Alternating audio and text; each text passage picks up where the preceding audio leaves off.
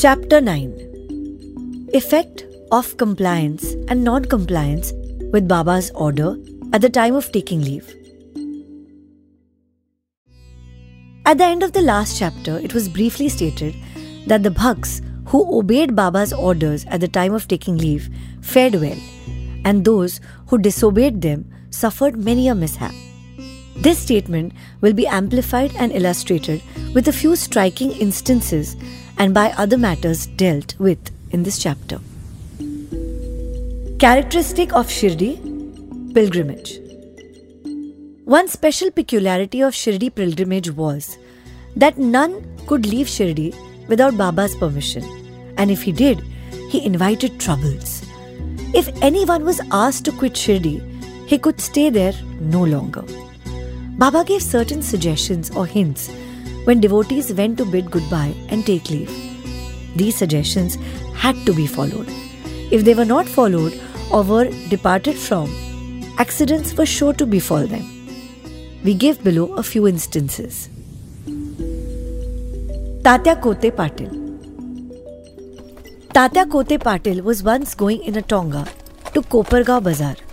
He came in haste to the masjid saluted Baba, and said that he would go to Kopargaon Bazaar. Baba said, Don't make haste. Stop a little. Forget the bazaar. Don't go out of the village. On seeing his anxiousness to go, Baba asked him to take Shama, that is, Madhavrao Deshpande, with him. Not minding this direction, Tatya Kote Patil immediately drove off in his tonga. Of the two horses, one which cost rupees 300 was very active and restless. After passing Sauli Vihir, it began to run harshly, got a sprain in its waist, and fell down. Tatya was not much hurt, but was reminded of Mother Sai's direction. On another occasion, while proceeding to Kolhar village, he disregarded Baba's direction and drove in a tonga, which met with a similar accident. European Gentleman One European gentleman of Mumbai once came to Shirdi with an introductory note from Nana Sahib Chandorkar and with some object in view. He was comfortably accommodated in a tent. He wanted to kneel before Baba and kiss his hand. Therefore, he tried thrice to step into the masjid but Baba prevented him from doing so. He was asked to sit in the open courtyard below and take Baba's darshan from there. Not pleased with the reception he got, he wanted to leave Shirdi at once and came to bid goodbye. Baba asked him to go the next day and not go in a hurry. People also requested him to abide by Baba's instructions. Not listening to all this, he left Shirdi in a tonga. The horses ran all right, but when Sauli Vihir was passed, a bicycle came in front, on seeing which the horses were frightened and ran fast. Tonga turned topsy turvy, and the gentleman fell down and was dragged over some distance. He was immediately rescued, but had to go and lie in Kopargaon hospital for the treatment of his injuries. Such experiences were legion, and people learnt the lesson that those who disobeyed Baba's instructions met with accidents in one way or the other, and those who obeyed them were safe and happy. The necessity of mendicancy. Now, to return to the question of mendicancy, a question may arise in the minds of some that if Baba was such a great personage, God manifest, why should he have to take recourse to begging bowl throughout his life? This question may be considered and replied from two standpoints. 1. Who are the people who have the right to live by the begging bowl? Our Shastras say that those persons who, after getting rid or becoming free from their three main desires, that is, progeny, wealth, or fame, and accept sannyas, are the fit persons to live by begging alms. They cannot make cooking arrangements and dine at their home, and the duty of feeding them is laid on the shoulders of householders. Sai Baba was neither a householder nor vanaprastha. He was a celibate sannyasi, that is, sannyasi from boyhood. His firm conviction was that the universe was his home and he was the Lord Vasudev, the supporter of the universe and the imperishable Brahma. So, he had full right to take recourse to begging. Second, now from the standpoint of Panchasuna, five sins and their atonement. We all know that in order to prepare foodstuffs and meals, the householders have to go through five actions or processes that is, khandani, pounding, peshni, grinding, udakumbhi, washing pots, marjani, sweeping and cleaning, chuli, lighting heathers. These processes involve destruction of a lot of small insects and creatures, and thus the householders incur sin. In order to atone for his sins, our Shastras prescribe six kinds of sacrifices. First, Brahma Yajna. Second, Veda Yajna, offering to Brahman or the study of Vedas. Third, Pitri Yajna, offerings to the ancestors. Fourth, Deva Yajna, offering to the gods. Fifth, Bhuta Yajna, offerings to the beings. Sixth, Manushya Atithi Yajna, offerings to the men or the uninvited guest. If these sacrifices, enjoined by the Shastras, are duly performed, the purification of their mind is effected, and this helps them to get knowledge and self realization. Baba, in going from house to house, reminded the inmates of their sacred duty, and fortunate were the people who got the lesson at their homes from Baba. Devotees' experiences.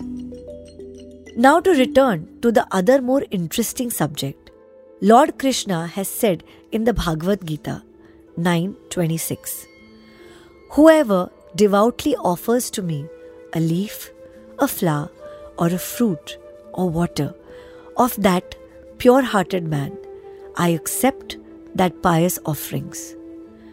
In the case of Sai Baba, if a devotee intended really to offer anything to Sai Baba, and if he afterwards forgot to offer the same, Baba reminded him or his friend about the offering and made him bring it to him and then accepted it and blessed the devotee. A few instances are given below. Tarkhad family, father and son. Mr. Ramchandra Atmaram, alias Baba Sahib Tarkhad, formerly a Prarthana Samajist, was a staunch devotee of Sai Baba. His wife and son loved Baba equally, or perhaps more. It was once proposed that Master Tarkhad should go with his mother to Shirdi and spend his summer vacations there. But the son was unwilling to go as he thought that in case he left his home in Bandra, the worship of Sai Baba in the house would not be properly attended to by his father because his father was a Prarthana Samajist who would not care to worship Sai Baba's picture. However, on his father's giving an assurance under oath that he would perform the worship exactly as his son was doing, the mother and the son left for Shirdi on a Friday night. Next day, that Saturday, Mr. Tarkhad got up early, took his bath, and before proceeding with the puja, prostrated before the shrine and said, Baba, I am going to perform the puja exactly as my son has been doing. But please, let it not be a formal drill. Saying so, he performed the puja and offered a few pieces of lump sugar as Naivedya. That's the offering. The sugar was distributed at lunchtime. That evening and next day, Sunday, everything went on well. The following Monday was a working day and it also passed well. Mr. Tarkhad who had never performed puja like this in all his life, felt great confidence within himself that everything was passing on quite satisfactorily as per the promise given to the son. Next Tuesday, he performed the morning puja as usual and left for his work. Coming home at noon, he found out that there was no prasad, sugar, to partake of when the meal was served. He asked the servant cook who told him that there was no offering made that morning and that he had completely forgotten to perform that part of the puja, that is, offering Naivedya.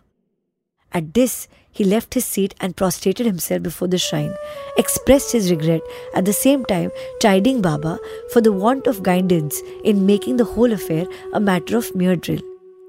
Then he wrote a letter to his son, stating the facts and requested him to lay it at Baba's feet and ask his pardon for his neglect.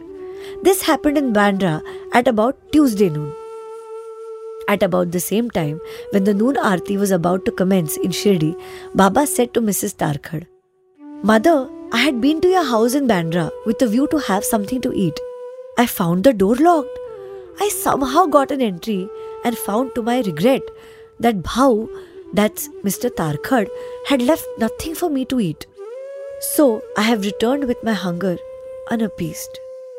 The lady did not understand, but the son, who was close by, understood the whole thing that there was something wrong with the puja in Bandra, and he therefore requested Baba to permit him to go home.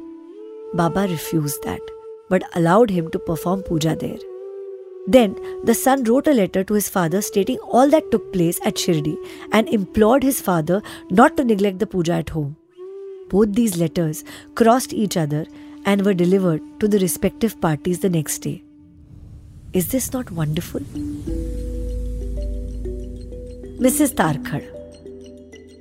Let us now take up the case of Mrs. Tarkhad herself.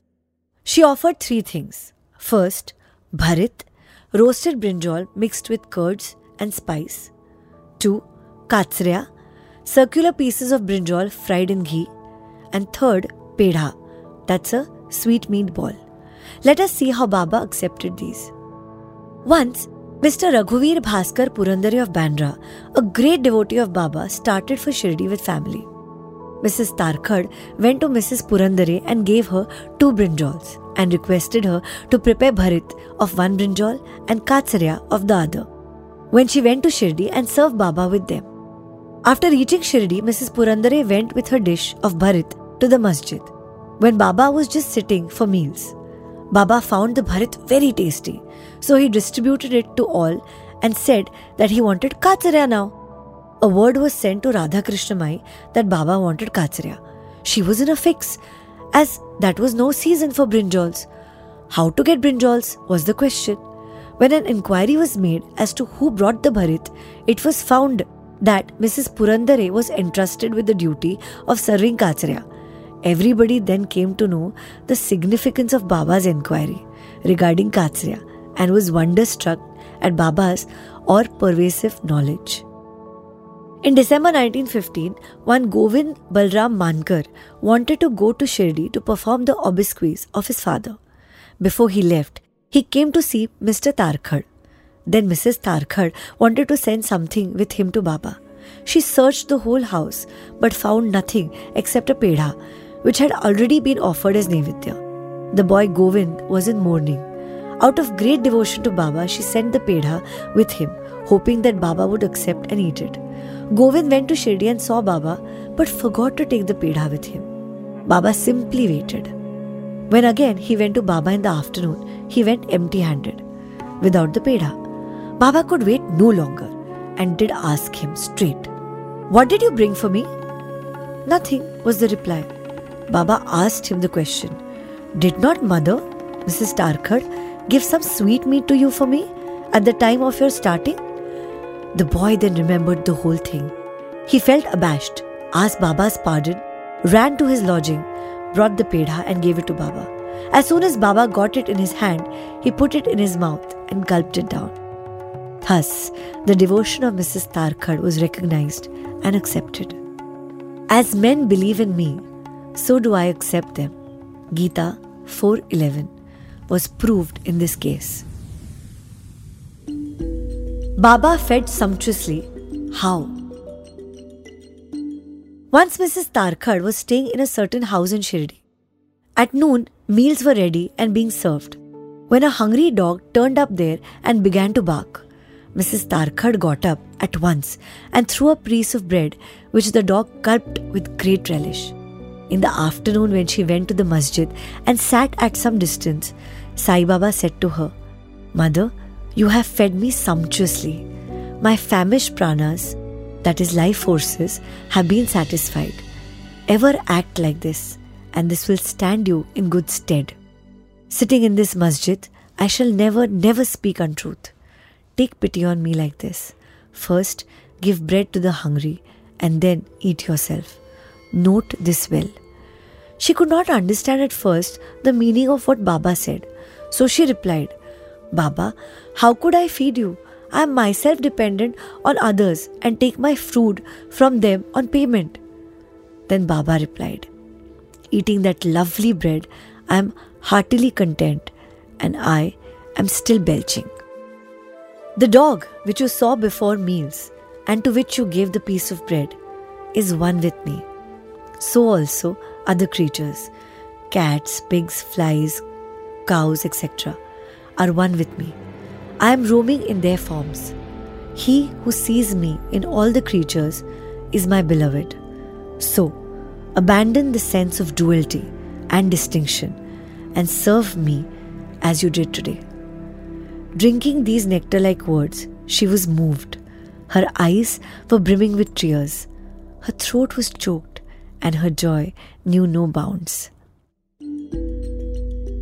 Moral See God in all beings is the moral of this chapter. The Upanishads, the Gita, and the Bhagavat all exhort us to perceive God or divinity in all the creatures. By the instance given at the end of this chapter and other numerous to mention, Sai Baba has practically demonstrated to us how to put the Upanishadic teachings into practice. In this way, Sai Baba stands as the best exponent or teacher of the Upanishadic doctrines. Bow to Sri Sai. Peace to all. Om Sai Ram.